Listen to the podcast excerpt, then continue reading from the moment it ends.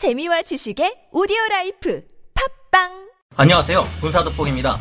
현재 세계에서 가장 끔찍한 비극을 만들어내고 있는 우크라이나와 러시아의 전쟁을 보고 전 세계 국가들이 충격을 받았겠지만 그중 유럽 국가들이 받은 충격은 더욱 엄청날 겁니다. 동유럽의 여러 국가들은 만약 우크라이나가 전쟁에서 패배할 경우 다음 차례는 자신들이 된다는 것이 거의 확실했었다는 정황이 전쟁 진행 중 드러났기 때문인데요. 현재 러시아군은 무리하게 공세 작전을 수행하며 전력이 크게 약화된 상태지만 포탄이나 보급을 위한 물자가 부족할지언정 아직도 무수히 많은 장비와 시장 물자를 가지고 있기 때문인지 유럽 국가들은 이에 예민하게 대응하고 있습니다. 이에 따라 당장 코앞에 우크라이나가 러시아의 무력 침공에 너무나도 큰 피해를 입는 것을 목격한 유럽 국가들에게는 당장 군비 증강 광풍이 불 것으로 보이는데요. 벌써부터 유럽의 여러 국가들이 5세대 스텔스 전투기인 F-35의 도입 수량을 크게 늘리겠다는 움직임을 보이고 있으며 동유럽 국가들의 경우 우크라이나에게 구소련의 전차와 장갑차를 주고 나면 그 전력 공백을 나토 무기 체계와 호환이 가능한 서방제 무기들로 대거 대체할 것을 어렵지 않게 예상할 수 있습니다. 이에 따라 앞으로 우리 한국의 K9 자주포뿐만 아니라 K2 표 계열의 전차 그리고 AS-21 레드백 보병 전투 차량 수출을 유럽을 상대로 추진할 경우 상상을 초월하는 초대박을 터뜨릴 수 있을 것으로 기대되고 있는데요. 그런 만큼 현재 호주 육군에게 수출될 것을 목표로 막판 총력전을 펼치고 있는 AS-21 레드백의 성공은 무엇보다 중요합니다. 호주의 차기 보병 전투 장갑차 사업인 Land 400 Phase 3에 진출하는 우리나라 한화 디펜스의 AS-21 레드백이 수출이 확정되기에 임박한 것입니다. 레드백은 이 사업에서만 무려 400대 22조 원의 초대박을 노리고 있고 호주의 이 대규모 수출이 가능해진다면 다음 목표는 유럽 시장이 될 것이라 한화 디펜스에서는 밝히고 있는데요. 그런데 이게 무슨 소리인지 갑자기 독일에서 자신들의 KF-41 링스 장갑차가 한국의 AS-21 레드백을 이기고 호주의 차기 보병 전투 장갑차 수출 사업에 선정될 가능성이 커졌다는 말이 들려오고 있습니다. 심지어 독일의 SNS에서는 독일의 라인메탈 링스 장갑차가 레드백을 이겼다는 말까지 나오고 있다는데 이게 어떻게 된 일일까요? 전문가는 아니지만 해당 분야의 정보를 조사 정리했습니다. 본의 아니게 틀린 부분이 있을 수 있다는 점 양해해 주시면 감사하겠습니다.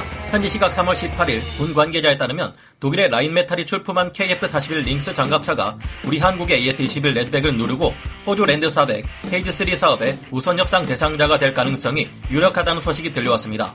호주 국방부가 최종 결정을 내리기 직전 KF-41 링스 장갑차의 제조사 라인메탈이 링스 장갑차의 가격을 약 30% 낮춰 제안했기 때문이라는데요. 이전에도 말씀드린 것처럼 호주 정부가 추진 중인 4세대 보병 전투 장갑차 선정 사업인 Land 400 Phase 3에서는 독일 라인메탈사의 KF-41 링스 장갑차와 한국 한화 디펜스의 AS-21 레드백이 최종 후보로서 경쟁을 벌여왔습니다. 현지 언론은 호주 국방부가 호주 연방 선거에 앞서 사업자를 선정할 것이라고 보도한 바 있습니다. 이 사업자로 선정될 경우 그 수출 규모는 최소 5조 원에서 10조 원에 달할 것으로 전망되는데요. 게다가 장갑차 구입과 지원 체계, 훈련, 시설 건설 등의 인프라 사업까지 포함할 경우 수출 규모는 무려 22조 원 규모에 달하는 초대형 사업입니다. 원래 라인메탈사의 KF-41 링스는 가격이 비싸 한화 디펜스의 AS-21 레드백 장갑차의 가격이 훨씬 가성비가 높다는 점에서 유리한 것으로 파악되어 왔었는데요. 하지만 이번 라인메탈사의 파격적인 할인 때문에 일각에서는 AS-21 레드백 장갑차의 수주를 기대하기 어려운 상황으로 평가하고 있기도 합니다. 하지만 정말 그럴까요? 우선 아직 호주 국방부는 최종 선정을 하지 않았기 때문에 SNS상에서 나도는 라인메탈 링스 장갑차가 레드백 장갑차를 이겼다는 루머는 모두 가짜뉴스라 보시면 됩니다. 헝가리에 판매된 KF-41 링스는 강력한 성능을 가지고 있기는 하지만 그래도 여전히 가격이 너무 비싼 것으로 알려졌습니다. 헝가리에 판매된 KF-41 링스는 이스라엘에서 만든 아이언 피스트 능동 방호 체계, 아이언 비전, 리모트 컨트롤 시스템 등을 모두 뺀 원본 그대로의 가격만 무려 122억 원에 이르는 것으로 알려졌는데요. 이와 달리 호주에 판매될 KF-41 링스 장갑차는 헝가리에 납품했던 것과 달리 풀 옵션이기에 가격은 약 150억 원 정도가 될 것으로 전망되고 있습니다. 이는 대당 100억 원 정도인 한국 AS21 레드백보다 훨씬 비싼 가격인데요. 150억 원에서 30%를 할인해 준다 해도 할인된 가격조차 대당 105억 원으로 한국의 AS21 레드백보다 비쌉니다. 게다가 한 가지 문제가 더 있는데 호주 인건비는 비싸기로 유명하기에 KF41 링스 장갑차가 호주 현지에서 생산될 경우 대당 가격은 얼마나 더 비싸질지 현재로서는 알기 어렵다는 것인데요. 링스 장갑차의 부품은 많은 것들이 이미 호주에서 운영하고 있는 박서 장갑차와 호환이 가능하게 유리하다고 하지만 현지 시각으로 4월 5일 한화 디펜스에서는 AS21 레드백의 막판 수주를 위한 총력전에 나섰습니다. 한화 디펜스는 지난 4월 3일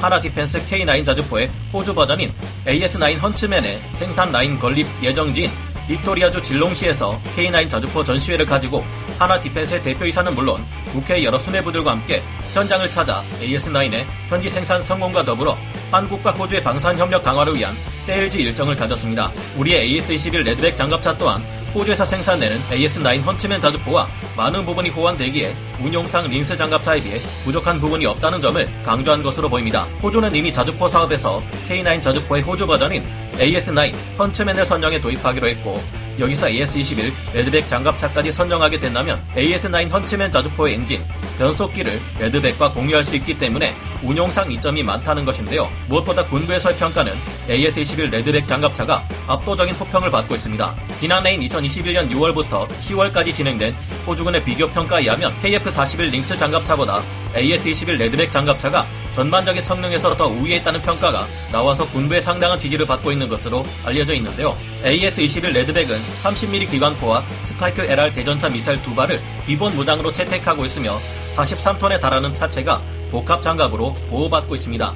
게다가 8명의 보병을 수송할 수 있는데요. 이에 비해 KF-41 링스 장갑차는 airburst 탄을 사용하기에 대공 사격이 가능한 라인메탈사의 35mm 기관포를 탑재하고 있으며 스파이크 LR 대전차 미사일 두 발을 기본 무장으로 탑재하고 있습니다. 50톤급으로 레드백보다 더 무거운 차체에 복합 장갑이 적용되어 있는 데다 8명을 수송할 수 있는데요. 하지만 링스 장갑차는 원래 6인용이었던 것에 좌우 각각 한 개씩의 보기륜이 추가되고 길이 또한 길어졌습니다.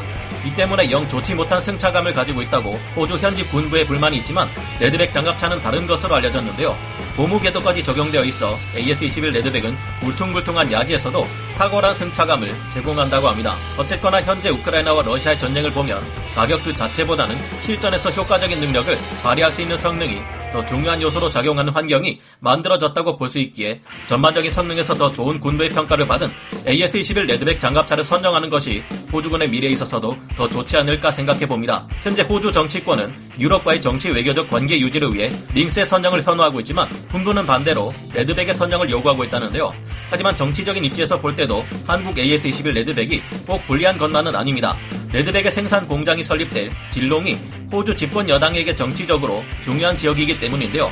이 때문에 독일의 링스 장갑차가 선정될 때에 민심의 파장을 우려해서 계속 발표가 지연되고 있는 상황이라 합니다. 즉 호주의 국민들도 AS-21 레드백을 더 원하고 있다는 것인데요. 실제 어느 쪽이 더 좋은 선택이 될지는 직접 양측의 장갑차를 운용하며 시험해본 군부 쪽이 가장 정확하게 알고 있겠죠. 작은 성능의 차이가 실제 전장에서는 승패를 갈라놓을 수도 있는 만큼 호주 정치권에서도 자국 군부의 요구를 받아들여 우리의 AS-21 레드백 장갑차를 최종 선정하기를 바래봅니다. AS-21 레드백이 호주군의 차기 장갑차로 선정되고 한화 디펜스의 목표대로 유럽에서도 대박을 터뜨릴 수 있다면 AS-21의 대박 행진은 여기서 끝나지 않을 겁니다. 미 오시코시사와 우리 한화 디펜스가 함께 진행하는 미국의 선택적 유인 전투 차량 OMFV 사업에서도 레드백 장갑차의 차체가 사용될 계획이기 때문인데요. 이 사업에 선정될 경우 무려 54조 원 이상의 초대박을 노릴 수 있기 때문에 AS-21 레드백의 최종 선정은 앞으로의 우리 군사 무기 수출에 있어 가장 중요한 프로젝트 중 하나입니다. 호주의 차기 장갑차 선정은 6월에 완료될 것으로 보이기에 이제 레드백의 수출 확정이 두 달도 남지 않았습니다. 올해 한화 디펜스가 레드백 장갑차의 호주 수출을 최종 성사시켜 무려 22조 원의 거래를 성사시키고 나아가 유럽 대륙과 북미 대륙에서 초대박을 터뜨릴 수 있는 기반을 마련하게 되기를 바래봅니다. 여러분의 생각은 어떠신가요? 오늘 군사 돋보기 여기서 마치고요. 다음 시간에 찾아뵙겠습니다. 감사합니다. 영상을 재밌게 보셨다면 구독, 좋아요, 알림 설정 부탁드리겠습니다.